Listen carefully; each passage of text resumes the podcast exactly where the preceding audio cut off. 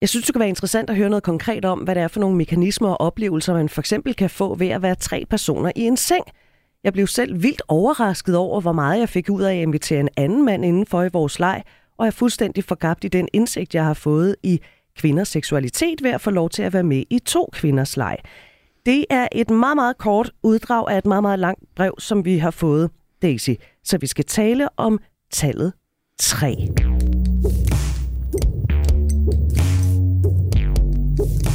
Ja, det skal vi, fordi at øh, uh, tre, det er faktisk en af de mest seksuelle fantasier, vi vil gerne have trekanter. Og når det så er sagt, så er der jo mange muligheder for trekanter. Der er parret, der inviterer en inden for en såkaldt unicorn.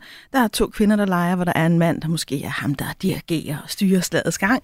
Der er to mænd, der tager en kvinde. Der er mulighed for alle mulige konstellationer.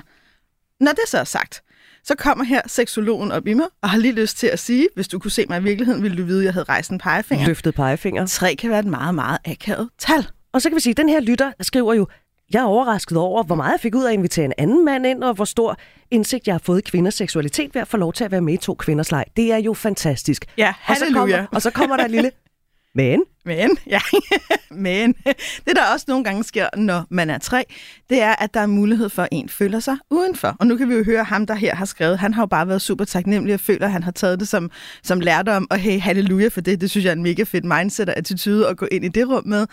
Men jeg har også mødt rigtig mange mennesker, som har prøvet at udføre den her fantasi, og som så bagefter er blevet grebet af nogle rigtig hårde følelser af jalousi, jeg var udenfor, jeg var ikke med, jeg var afvist, jeg blev ikke inkluderet, og det kan være sindssygt hårdt også at sidde lidt på kanten, og i virkeligheden føle, at man pludselig bliver en tilskuer. Så når jeg siger det her, så er det ikke for at advare mod at have sex med flere mennesker. Det er for ligesom at også rejse det perspektiv, der hedder, at det er ikke altid så ukompliceret, som det måske kan lyde. Og det er derfor, jeg nogle gange siger, med et smil på læben, 3 kan være et akavet tal, 4 er bedre, fordi det, der er med 4 eller 5, eller hvordan man nu vil gå op, der så er der større flow, og så er der ikke så stor mulighed for, at nogen bliver efterladt på sengekanten. Hvis man nu gerne vil have sex med flere, ja. fordi det, der er ved at være menneske, det er, at vi ved ikke, hvordan ting har været, før vi har prøvet dem.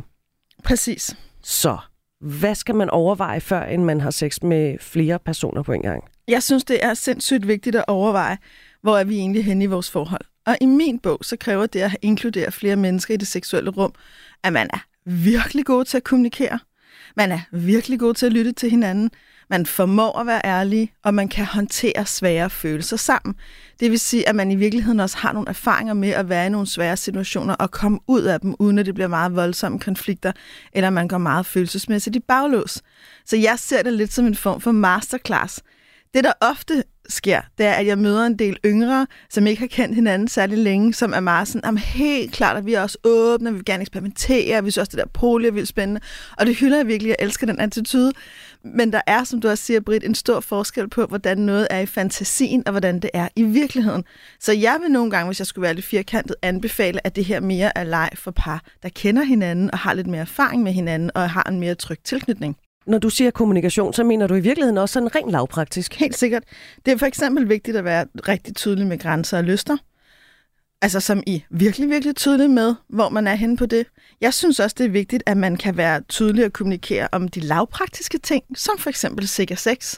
Og jeg ved godt, at det kan lyde meget usekset, men det er faktisk en vigtig del af at have et sundt sexliv. Det er, at man man passer på sig selv, og også ved, hvordan ønsker vi, at vi passer på os selv. Altså, er det kun ved penetration, der skal bruges beskyttelse, hvis man synes det, eller er det også i andre sammenhæng. Du kan jo for eksempel få noget, der hedder slikkelapper, som jo i virkeligheden er det, man anbefaler, hvis det nu man skal give andre mennesker oralsex.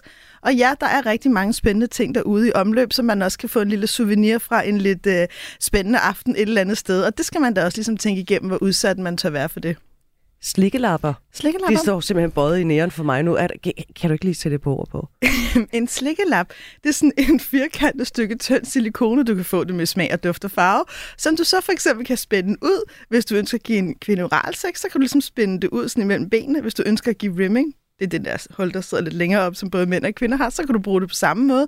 Du kan også sno en penis ind i det, hvis det er, du ønsker det jeg vil faktisk være ærlig at sige, at der er ikke særlig mange, der bruger slikkelapperne. De har aldrig været en super populær produkt, men de er dog på den officielle liste over ting, man anbefaler, når man taler sikker sex. Men i det mindste, så noget som kondom, synes jeg helt klart skal overvejes. Jeg er glad for, at vi fik introduceret det ord slikkelapper. og så, så er der den klassiske med alkohol. Ja. Don't, don't, don't. Don't, don't, don't. Ikke? Også fordi det er nemt nok at sidde der lidt halvpåvirket og tænke, helt klart, hende der eller ham derovre ser super lækker ud. Vi hiver dem med hjem for den her fest. Vi kan klare alt, baby, let's do it.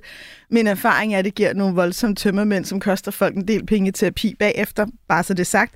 Og så er der en anden ting, jeg synes er super vigtigt, det er, de grænser, vi har, når vi sidder ikke påvirket af alkohol og taler med vores partner, det er nogle andre end de grænser, vi har, når vi dels har drukket og er ophidset.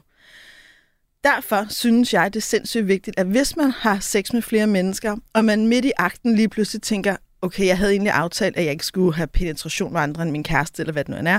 Men jeg synes bare, det er mega frækt. Jeg har mega meget lyst, og han eller hun siger ja, let's do it. Det er der, seksologen her står, nej, nej, nej, nej, nej, nej, nej. Fordi de grænser, du har, når du er ophidset, er noget andet.